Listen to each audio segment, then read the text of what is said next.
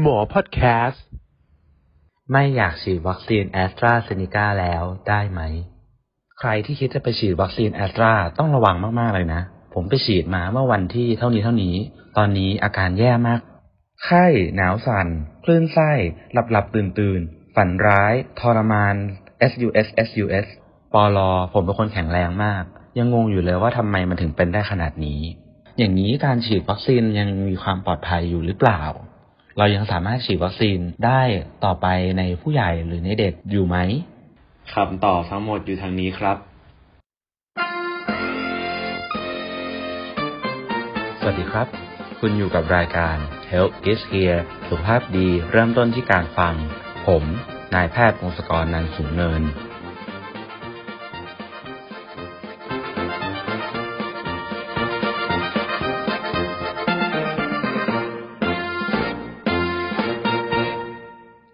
สวัสดีคุณผู้ฟังอีกครั้งนะครับ วันนี้ episode ที่ 5 เรานำเสนอในหัวเรื่องที่ว่า ไม่อยากฉีดวัคซีนแอสตราเซเนกาแล้วได้ไหม เชื่อว่าคุณผู้ฟังหลาย ๆ คนในตอนนี้น่าจะมีโอกาสได้ไปฉีดวัคซีนโควิด -19 ตัวแอสตราเซเนกากันแล้ว เพื่อนผมเองก็ได้ไปฉีดวัคซีนแอสตราเซเนกามาแล้วเหมือนกันครับ ในช่วง 2-3 วันที่ผ่านมานี้ ช่วงนี้พอได้เลื่อนไปในนิวฟีดของตัวเองหรือว่าของเพื่อนเนี่ย สิ่งที่ได้เห็นได้ก็คือ ข้อมูลต่างๆ ที่เขาโพสต์หลังจากที่เขาไปฉีดวัคซีนมา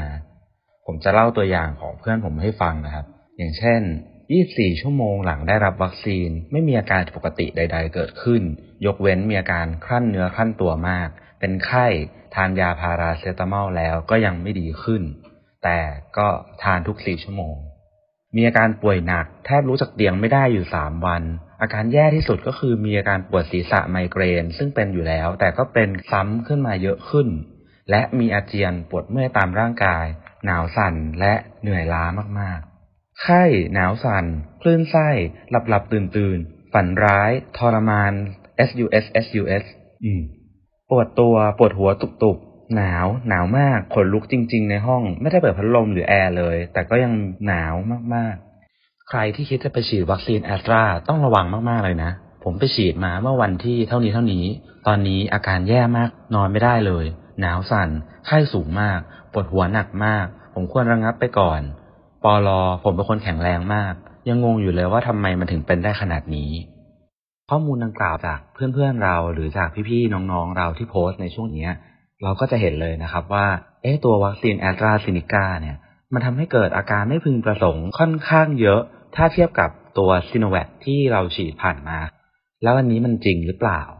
ก็มีข้อมูลจากกระทรวงสาธารณสุขที่ออกมายืนยันในตรงจุดนี้เหมือนกันครับ เขาได้ทำการเก็บข้อมูลเปรียบเทียบผลข้างเคียงของวัคซีน จากวัคซีนซิโนแวคกับแอสตราเซเนกา กระทรวงสาธารณสุขเขาแจ้งข้อมูลออกมาประมาณนี้ ว่าในช่วงต้นการฉีดของวัคซีน วัคซีนส่วนใหญ่ที่เราฉีดในคนไทยเป็นวัคซีนซิโนแวคและในผู้สูงอายุจะใช้เป็นแอสตราเซเนกาขณะนี้วัคซีนส่วนใหญ่เริ่มมีการใช้แอสตราเซเนกาเป็นหลัก และจะต้องใช้ต่อไปอีกเป็นจำนวนมาก ผลการศึกษาในคนไทย พบว่าการฉีดวัคซีนทั้งสองชนิด ในทุกอายุตั้งแต่อายุ 18 ปีขึ้นไป วัคซีนซิโนแวคมีอาการข้างเคียงน้อยกว่าแอสตราเซเนกา โดยเฉพาะในเรื่องไข้ อาการปวดบริเวณที่ฉีดอาการปวดเมื่อยเนื้อเมื่อยตัวเหมือนเป็นไข้หวัดใหญ่ปวดศีรษะจะพบว่าถ้าฉีดในคนอายุน้อยมากกว่าผู้สูงอายุ และผู้หญิงจะมีอาการมากกว่าผู้ชาย ซึ่งเมื่อดูจากอาการข้างเคียงเปรียบเทียบกับวัคซีนที่ฉีดในต่างประเทศ โดยเฉพาะวัคซีนในกลุ่ม mRNA แล้วไม่ต่างกันเลย วัคซีนซิโนแวคอาการข้างเคียงดังกล่าวน้อยกว่ามาก ผู้ที่ฉีดวัคซีนแอสตราเซเนกา ถ้ามีไข้หรือปวดศีรษะ ท้องเสียอาเจียนปวดเมื่อยตามตัวคล้ายไข้หวัดใหญ่ ถือเป็นอาการที่พบได้หลังจากการฉีดวัคซีน ดังนั้นหลังฉีดวัคซีนกลับไปบ้าน ถ้ามีอาการดังกล่าวให้รีบทานพาราเซตามอลได้เลย ทานได้ทุก 4-6 ชั่วโมง อาการดังกล่าวจะอยู่ประมาณ 1-2 วันและหายเป็นปกติ ข้อมูลของกระทรวงสาธารณสุข ผมฟังแล้วรู้สึกว่ามันก็ไม่น่าแปลกใจเท่าไหร่ เพราะว่า กลไกของการผลิตวัคซีนของตัวซีโนแวคกับแอสตราเซเนกาเป็นกลไกที่ไม่เหมือนกัน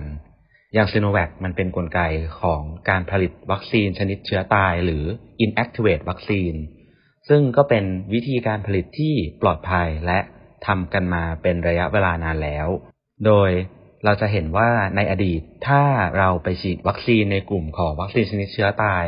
เราก็มักจะไม่ค่อยมีอาการของผลข้างเคียงวัคซีนเท่าไหร่ เพื่อให้เข้าใจง่ายๆ ผมจะยกตัวอย่างก็อย่างเช่น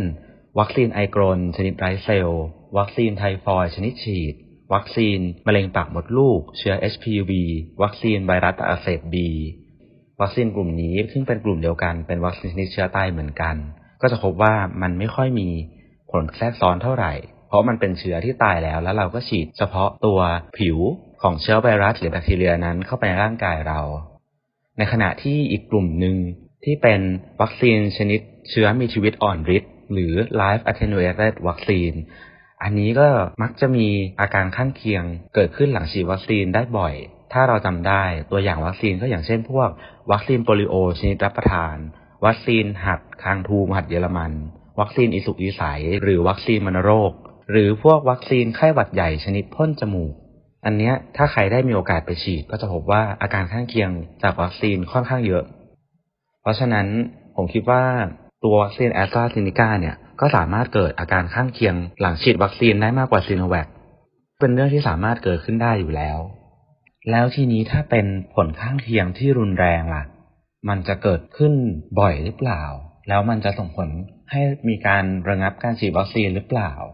อาการข้างเคียงรุนแรงที่ผมหมายถึงก็อย่างเช่น อาการจำพวก การแพ้รุนแรงจากวัคซีน กลุ่มอาการทางระบบประสาท อาการชาอ่อนแรงหรือมีอาการบูบเป็นลม หรือที่เราเรียกกันในประเทศเราว่าโรค ISFN แล้วก็กลุ่มอาการของหลอดเลือดอุดตันที่มาร่วมกับตัวเกล็ดเลือดต่ำหรือ VITT หรืออาจจะมีการฉีดแล้วเสียชีวิตจากโรคประจำตัว เช่น โรคหัวใจ หรือโรคแทรกซ้อนอื่น ๆ เลือดออกในสมอง อย่างเงี้ยถือเป็นอาการรุนแรง แล้วเรายังควรกังวลกับการฉีดวัคซีนหรือเปล่า อันนี้ผมไปรวบรวมข้อมูลจากทั้งฝั่งยุโรปและก็ฝั่งอเมริกามาเล่าให้คุณผู้ฟังได้ฟังกันนะครับ ข้อมูลจากฝั่งของประเทศยุโรปก็คืออังกฤษ มีข้อมูลจากหน่วยงานกำกับดูแลด้านยาและผลิตภัณฑ์เพื่อสุขภาพ หรือ MHRA ของสหราชอาณาจักรเขาเก็บข้อมูลจากผู้ที่ฉีดวัคซีนในวันที่ 8 ธันวาคม ปี 2563 ถึงวันที่ 26 พฤษภาคม 2564 ข้อมูลบอกว่ามีการฉีดวัคซีนในสหราชอาณาจักรไปแล้วทั้งหมด 62 ล้าน6แสนโดส รวมทั้งเข็ม 1 และเข็มที่ 2 เป็นแอสตราเซเนกาประมาณ 61%ไฟเซอร์ 38%โมเดอร์นา1%ตรงนี้จะเห็นได้ว่ามีแต่วัคซีนที่เป็น live attenuate หรือเป็นวัคซีนชนิดเชื้ออ่อนที่ไม่ตายทั้งหมดนะครับ มีการรายงานอาการไม่พึงประสงค์หลังฉีดวัคซีน 885,000 ครั้ง ข้อมูลเนื้อในของการรายงานอาการไม่พึงประสงค์หลังฉีดวัคซีนเนี่ยพบว่า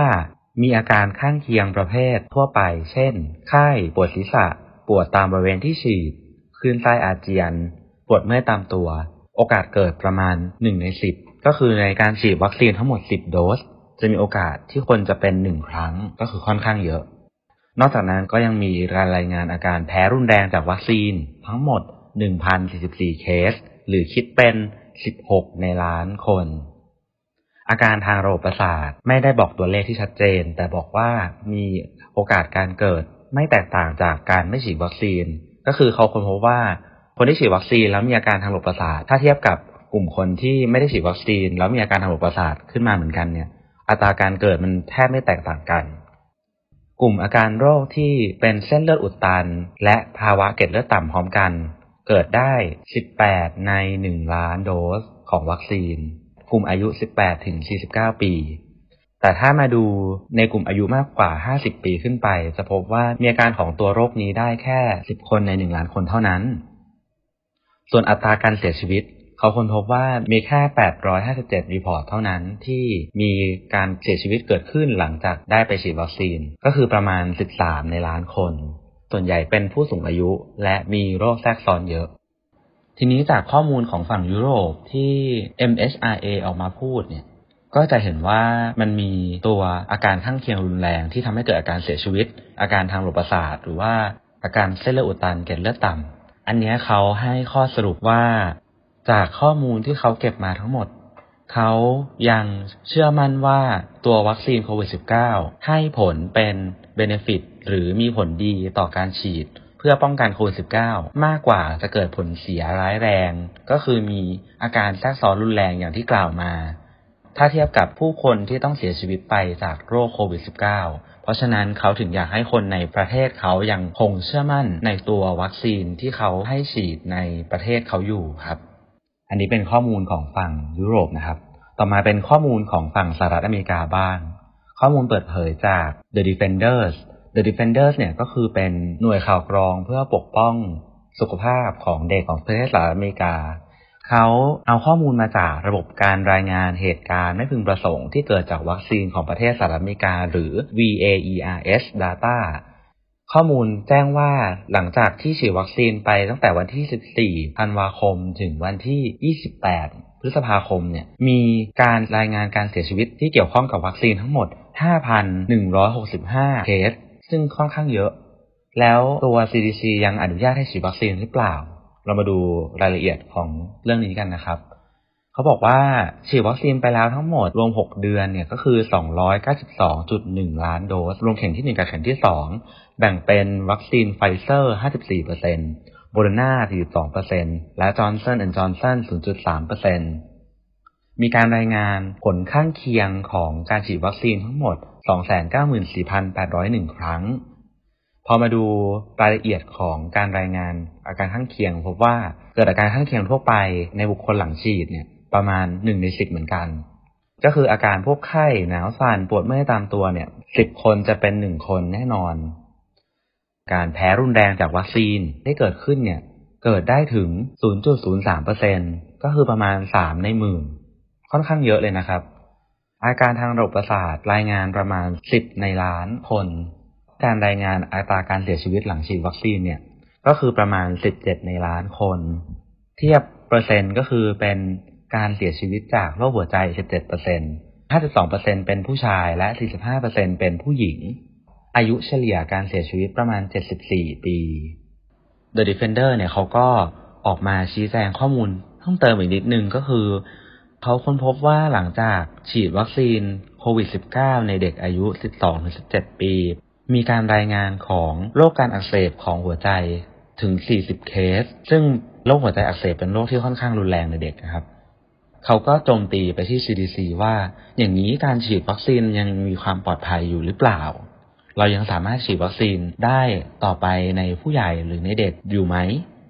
CDC ก็ให้คำประกาศออกมาประมาณว่า ข้อมูล report เป็นเรื่องจริง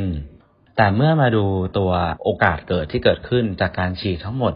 252 ล้านโดสแล้วเนี่ยเขาพบว่าโอกาสเกิดมันค่อนข้างน้อยถึงน้อยมากๆ คือ 10 ในล้านหรือ 17 ในล้านโดส เป็นตัวเลขไม่ได้เยอะมาก แต่อยากให้ทุกคนตระหนักว่ามันมีโอกาสเกิดขึ้น และเขาให้ความเชื่อมั่นว่า เขาจะดูแลกลุ่มคนที่มีอาการข้างเคียงรุนแรงจากการฉีดวัคซีนอย่างเต็มที่ จากข้อมูลของรัฐบาลทั้งทางฝั่งยุโรปและสหรัฐอเมริกา เราก็จะเห็นว่าเขายังคงมีความเชื่อมั่น แม้ว่าตัววัคซีนโควิด -19 ที่เขาฉีด มันจะมีอาการข้างเคียงเกิดขึ้นได้หนึ่งในสิบที่เป็นอาการข้างเคียงทั่วไป และมีอาการข้างเคียงรุนแรงเกิดขึ้นได้บ้าง เขาก็ยังคงมีความเชื่อมั่นต่อตัววัคซีนว่าจะสามารถป้องกันโรคโควิด -19 ได้ มีประโยชน์ต่อประชากรของเขามากกว่า การไม่ฉีดวัคซีน เพราะฉะนั้นผมว่ามันพอจะเป็นข้อสรุปได้ว่าตัววัคซีนที่เราไปฉีดมันมีความสำคัญ ไม่ว่าจะเป็นวัคซีนตัวเชื้อเป็นชนิดอ่อน หรือว่าวัคซีนเชื้อตายก็ตาม แต่นอกจากนี้เราก็ควรจะรู้ในส่วนของอาการรุนแรงที่ต้องรีบกลับมาโรงพยาบาล ซึ่งก็คือกลุ่มอาการของโรคหลอดเลือดอุดตัน พร้อมกับเกล็ดเลือดต่ำ หรือ VITT กับโรคทางอาการรูปประสาทที่เรียกว่า IRFN ซึ่งเดี๋ยวผมจะอธิบายคร่าวๆให้ฟังดังนี้นะครับสำหรับกลุ่มอาการ VITT หรือโรคหลอดเลือดอุดตันพร้อมกับเกล็ดเลือดต่ำเนี่ยภายหลังการฉีดวัคซีนโควิด -19 อาการที่สามารถเกิดขึ้นได้ ที่เราต้องสังเกตก็คือหลังจากฉีดวัคซีนไปอย่างน้อย 4-30 วัน อาจมีอาการของจุดจ้ำเลือดตามตัว เหนื่อยง่าย หายใจไม่สะดวก หายใจลำบากติดขัด มีอาการเจ็บจุกแน่นหน้าอก ปวดท้องหรือปวดหลังรุนแรงมาก อาการขาบวมแดงหรือซีดเย็นเป็นต้น หรืออาจจะมีอาการปวดหัวชักเกรงกระตุก ก็คือถ้ามีอาการเหล่านี้ ก็ควรจะเรียกมาโรงพยาบาล เพื่อปรึกษาแพทย์และเข้ารับการรักษาส่งตรวจเพิ่มเติมให้เหมาะสมครับ ส่วนในอาการที่เกี่ยวข้องกับระบบประสาทหรือ IRFN เนี่ย ในประเทศไทยมีการเก็บข้อมูลไว้ โดยโรงพยาบาลจุฬาครับ เขาแจ้งว่าส่วนมากจะเป็นอาการชาครึ่งซีก อาการอ่อนแรงต่างๆ ครึ่งซีก ปากเบี้ยวหน้าเบี้ยว นอกจากนั้นก็จะมีอาการพวกปวดศีรษะมึนหัว เป็นลมหรือชักเป็นต้น ภายใน7ถึง30วันหลังการได้รับวัคซีน ถ้ามีอาการในกลุ่มนี้ก็ให้เรียกกลับมาโรงพยาบาลเหมือนกัน ถือว่าเป็นอาการรุนแรงและต้องเฝ้าระวัง และรักษาอย่างถูกต้อง จากข้อมูลทั้งหมดที่เรารวบรวมกันมา เราก็จะมาตอบคำถามในต้นคลิปกันนะครับว่า วันนี้ถ้าไม่อยากฉีดวัคซีนแอสตราแล้ว จะได้หรือเปล่า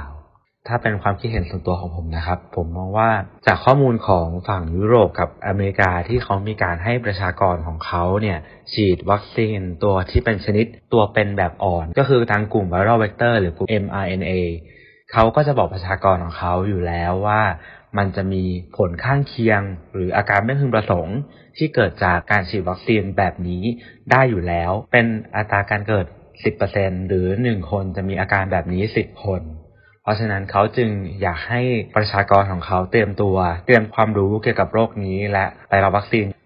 ส่วนเรื่องอาการรุนแรงที่ทำให้เกิดถึงขั้นบาดเจ็บสาหัส เช่น อาการระบบประสาทหรืออาจจะมีภัยถึงชีวิต เช่น อาการหลอดเลือดอุดตัน และเกล็ดเลือดต่ำ อันนี้มีข้อมูลออกมาว่ามีโอกาสเกิดขึ้นจริง